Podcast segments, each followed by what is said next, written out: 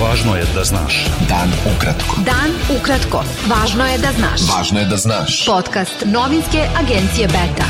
14. novembra sa vama Darko Čačić.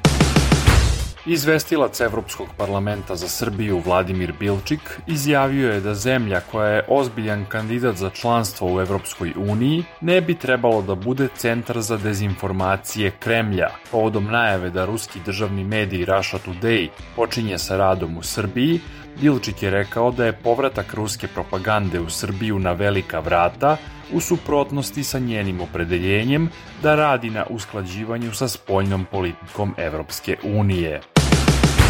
Šef evropske diplomatije Josep Borel izjavio je u Briselu da je nastala nova kriza oko Kosova, Uoči neformalne rasprave šefova diplomatija članica Evropske unije o Zapadnom Balkanu, Borel je rekao da je nemačko-francuski predlog za Kosovo, koji je Evropska unija prihvatila, dobar put da se izađe iz te situacije i da se o njemu mora raspravljati.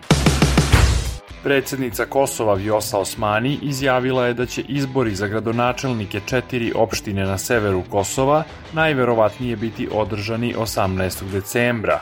Četiri opštine na severu Kosova sa srpskom većinom od 5. novembra su bez gradonačelnika koji su podneli ostavke zbog odluke vlade Kosova o obaveznoj preregistraciji vozila sa srpskim registarskim tablicama. Organizacija Otvoreni parlament podnela je administrativnom odboru Skupštine Srbije prijavu protiv poslanika Srpske napredne stranke Dalibora Šćekića zbog kršenja kodeksa ponašanja narodnih poslanika. U prijavi se navodi da je Šćekić gestikulirao prema poslanici Demokratske stranke Tatjani Manojlović, tako što je jezikom dodirivao unutrašnju stranu levog obraza. Dodaje se da ta gestikulacija ima nedvosmisleno seksualnu konotaciju, da vređa dostojanstvo poslanice Manojlović i da kao takva predstavlja čin polnog uznemiravanja.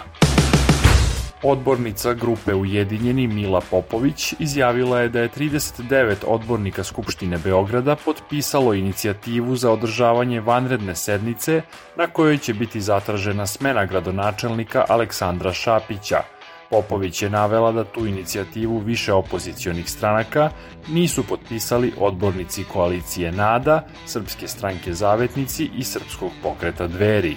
Dakle, da budemo potpuno jasni, ovom pozivu se nisu priključili ostali odbornici opozicije, iako smo ih pozvali, i u ovo, konkretno mislim na zavetnike i odborničku grupu NADA, kao i na dveri, koje, iako su više puta u javnosti isticale kao i sama gospođa Radmila Vasić u emisiju koja je bila sa mnom, da će podržati ovu inicijativu i da će glasati za smenu gradonačelnika, to do dana današnjeg nisu učinili. Šapić je rekao da zahtev opozicionih odbornika predstavlja politički performans, jer su oni mogli da ga smene na svakoj od dosadašnjih šest sednica.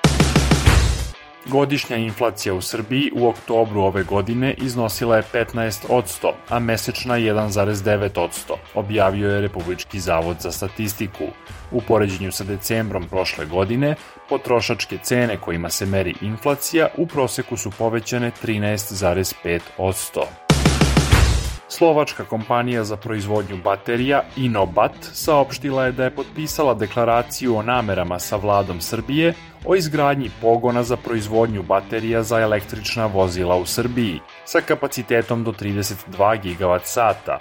Pogon bi, kako navodi Reuters, bio otvoren 2025. godine sa prvobitnim kapacitetom od 4 gigavat sata. Srpska vlada se složila da obezbedi finansiranje do 419 miliona evra, uključujući grantove i poreske olakšice, navodi se. Beta. Dan ukratko. Budi u toku.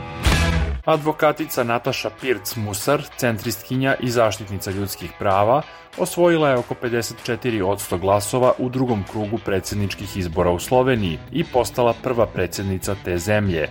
Njen protiv kandidat, konzervativac Anže Logar, iz stranke bivšeg premijera Janeza Janše, osvojio je oko 46% glasova.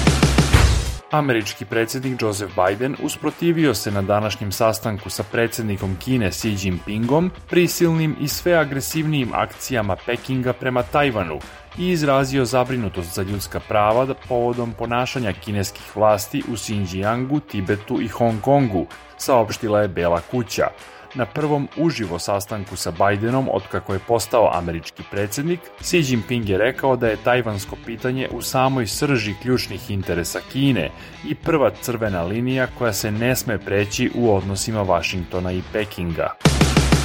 Ukrajinski predsednik Volodimir Zelenski posetio je danas strateški važan grad Herson, iz kojeg su se nedavno povukle ruske snage posle žestoke ofanzive Ukrajine. Zelenski je rusko povlačenje opisao kao početak kraja rata. Port parol Kremlja Dmitri Peskov odbio je da komentariše posetu Zelenskog Hersonu, rekavši jedino da je to teritorija Rusije. Turske vlasti su saopštile da su uhapsile 22 osobe zbog jučerašnje eksplozije u tržnom centru u Istanbulu, u kojoj je poginulo 8 osoba, a 81 je povređena.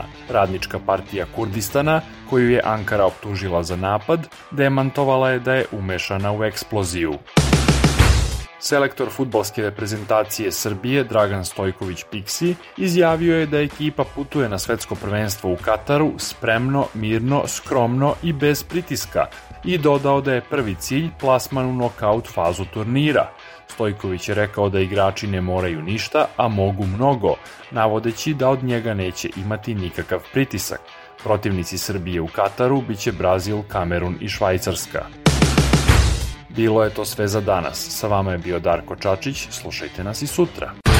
Pratite nas na portalu beta.rs I društvenim mrežama. Važno je da znaš. Dan ukratko. Podcast novinske agencije Beta.